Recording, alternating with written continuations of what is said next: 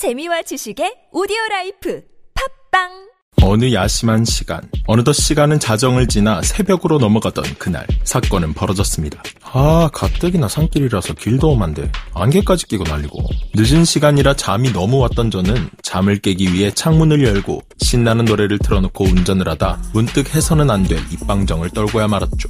야, 이거 분위기가 딱 뭐 하나 튀어나오겠는데. 5분쯤 지났을까요? 갑자기 쿵 소리가 났고 놀란 저는 급정거를 했습니다. 찰나의 순간 뭐고? 뭐에 부딪힌 건가? 설마 사람 친 건 아니겠지? 별 생각을 다하며 고개를 든 순간 오씨, 저건 뭔데 맷집이 저렇게 쓰레지? 일단 튀어야겠다. 그렇습니다. 멧돼지가 제 차를 뺑소니 치고 도망간 것입니다. 안녕하세요, 동물돋보기입니다. 운전하시는 분들이라면 한 번쯤 만나보거나 겪어봤을 법한 멧돼지. 멧돼지랑 부딪히면 어디다가 신고하지도 못하고 보상을 받아낼 수도 없는 탓에 울며 겨자 먹기로 차를 수리할 수밖에 없는데요. 그나마 우리가 평소에 만나는 멧돼지 사이즈라면 액땜했다는 셈 치고 넘어가겠지만 최전방의 군부대에서 짬밥을 먹고 자란 거대한 괴물 멧돼지와 부딪혔다는 생각을 한다면 바로 폐차각이지 않을까 싶습니다. 이 멧돼지들에게 있어서 세상에 두려운 것 따위는 없을 것 같은데요. 하물며 맹독을 가진 독사들 따위도 한낱 톡 쏘는 와사비 맛 간식 수준입니다. 하지만 큰 먹이마저도 칭칭 감아버린 후 질식사시켜 통째로 삼켜버리는 비단뱀들이라면 어떨까요? 아무리 두려울 게 없는 멧돼지에게도 비단뱀은 조심해야 하는 천적입니다. 그런데 어찌된 일인지 천적인 이 비단뱀을 멧돼지가 공격해 죽이는 일이 발생했습니다. 위험을 무릅쓰고 비단뱀에게 달려든 그 이유가 따로 있다고 하는데요. 과연 무엇이 멧돼지들을 이렇게 만든 걸까요? 오늘의 동물 돋보기 시작합니다. 동물 돋보기 줌인 비단뱀 죽이고 지옥 가겠습니다. 숨이 턱 막히는 것도 모자라 습기까지 콜라보해 최악의 기후를 자랑하는 동남아시아. 누가 하나 시비 붙으면 살인이 나도 무방할 정도의 날씨에 한 무리의 멧돼지들이 줄임배를 채우기 위해 분주히 먹이를 찾아 움직이고 있습니다. 무리 중에는 새끼 멧돼지도 있었는데 이 새끼 멧돼지들은 오랜만에 나온 마실에 마냥 신이 났는데요. 순진무구한 새끼 멧돼지들은 주변의 냄새를 맡기도 하며 툭툭 건드리면서 돌아다닙니다. 까르르 까르르 이것 봐 처음 맡아보는 냄새야 어디 어디? 어, 진짜네. 새끼들이 신경 쓰이지만 어미 멧돼지는 주변에 있던 과일과 나무 뿌리로 짧은 시간에 허겁지겁 배를 채우기 시작합니다. 사람이나 동물이나 아직 손길이 필요한 아이와 식사를 한다는 건 참 어려운 일인데요. 때로는 강력한 공격성을 띠며 사냥에 나서는 멧돼지들이지만 오늘은 얌전히 나무 뿌리와 주변에 살고 있는 벌레들로 단백질을 보충하고 있는 멧돼지 무리. 새끼들도 어미를 따라 떨어진 과일을 먹고 있습니다. 으이구 귀여운 내 보물들. 으, 내 새끼 누구 새끼? 엄마 새끼. 발음이 조금 수상하지만 일단 많이 먹거라. 어느덧 배를 채운 새끼들을 데리고 집으로 돌아가기 위해 새끼들을 살펴보는 어미 멧돼지. 그런데 막내가 보이질 않습니다. 불현듯 불안한 마음에 막내의 냄새를 급히 쫓기 시작하는데요. 10분 전 막내의 시선을 따라가 보도록 하겠습니다. 날아다니는 나비가 신기한지 신나게 쫓아다니던 막내 멧돼지는 자신에게 닥칠 위험을 전혀 인식하지 못했습니다. 어미에게서 멀리 떨어졌다는 것을 안 비단뱀이 이 막내 멧돼지를 노리고 있었던 것이죠. 어미를 찾기 위해 다시 돌아가려는 막내 멧돼지를 숲을 사이에 숨어있던 비단뱀이 쏜살같이 입을 벌리며 낚아챈 것입니다. 벗어나기 위해 발버둥 쳐보지만 점점 의식은 흐려지고 몸은 뻣뻣하게 굳어버리고 맙니다. 이윽고 짧은 생을 마감한 막내 멧돼지. 그렇게 막내 멧돼지는 비단뱀 의 뱃속으로 빨려 들어가고 말았습니다. 막내야! 우리 막내 못 보셨어요? 막내야, 어딨니? 막내의 냄새를 쫓아 달려온 어미 멧돼지의 눈앞에는 한 줌의 털뭉치와 비단뱀이 사냥을 하며 남겨놓은 흔적들 뿐이었죠. 안 돼!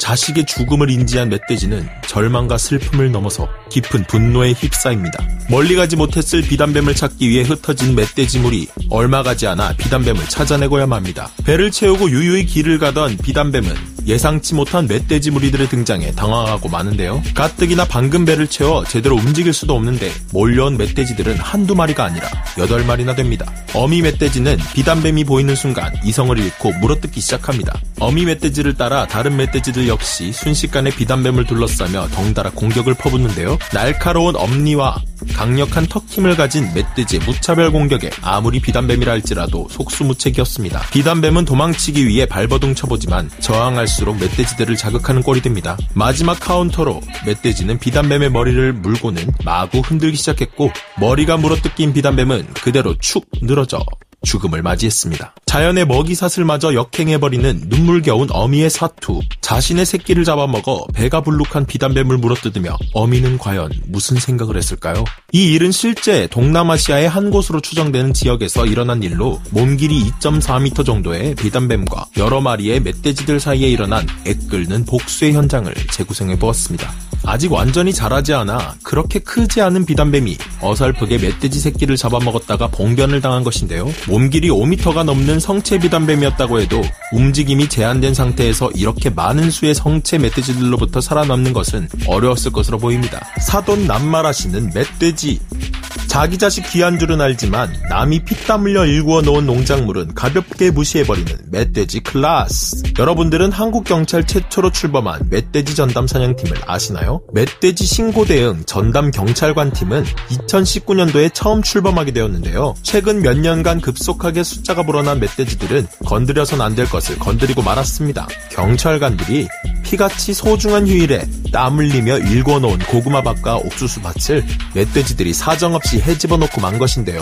분노가 폭발한 경찰관들은 자신들의 소중한 논밭을 난장판으로 만들어 놓은 멧돼지들을 응징하기로 마음먹었다고 합니다. 이 사냥팀은 주택가나 농장에 멧돼지가 침입했다는 신고를 받으면 출동하여 주민들이 멧돼지로부터 입을 수 있는 피해를 막고 멧돼지 를 포획하는 역할을 합니다. 조선시대로 거슬러 올라가 보면 그때에도 비슷한 사냥팀이 있었는데요. 태종 16년에 생겨난 호랑이 사냥 특수부대인 차코갑사가 그것이었죠. 그 이후 한국에서 경찰이 특정 동물을 전담에 대응하는 팀이 생겨난 것은 처음이라고 하는데요. 이젠 범죄를 막기도 힘드신 분들한테 멧돼지를 전담하라니 기가 막힙니다. 이들은 2015년 수련 면허와 엽총 소지를 허가받은 베테랑 총잡이들로 2019년에만 40마리가 넘는 멧돼지를 잡았다고 하는데요. 평소 순찰 때 차고 다니는 389경의 권총으로는 멧돼지의 두꺼운 가죽을 뚫을 수 없기에 엽총에 관한 지식과 면허들을 다시 따야만 했다고 합니다. 실제 멧돼지와 마주친 경찰관이 권총 실탄 3발을 맞췄지만 멧돼지가 치명상을 입기는커녕 흥분해 경찰관의 다리를 물어버리는 사고가 발생했고 7발을 더 맞춘 후에야 사살을 할 수 있었다고 하네요. 그렇기에 권총보다 3배 이상의 위력을 보이는 엽총을 사용하게 되었으며 이를 계기로 이들 외에도 경찰 청와대 경비대 출신 권총 마스터는 물론이고 사격술에 뛰어난 이들만 선발해 엽총 훈련을 받은 이들로 구성해야만 했다고 합니다. 고급 인재들의 재능 낭비라고 해야 할지 재능 기부라고 해야 할지 아이러니하네요. 한반도의 천적들이 사라지면서 경찰 최초로 전담 사냥팀을 만들게 하는 대단한 업적을 남긴 멧돼지들. 어렸을 때 시골에 놀러 가면 가끔씩 멧돼지 고기를 마을 사람들끼리 나눠 먹는 것을 얻어 먹어본 기억이 있는 저는 나름 맛있게 먹은 기억이 나는데요. 이 맛.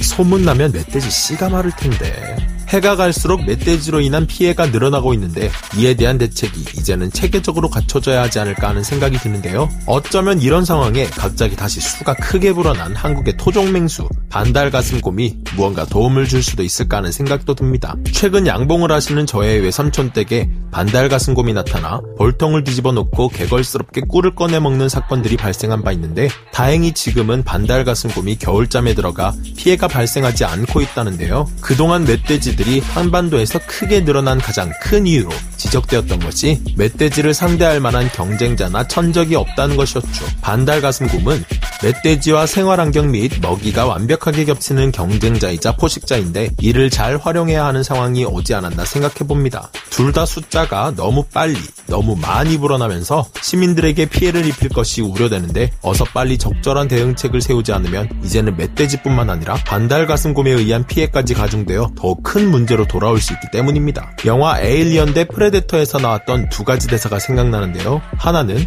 적의 적은 나의 동료이다. 는 대사였고 다른 하나는 누가 이기든 미래는 없다 였습니다. 우리는 이 두 가지 대사 중 적의 적은 나의 동료이다 라는 말을 받아들여 대책을 세워야 하지 않을까 하는 생각이 드는데 여러분은 어떻게 생각하시나요? 그럼 저는 다음 시간에 다시 돌아오겠습니다. 감사합니다. 동물 돋보기 줌 아웃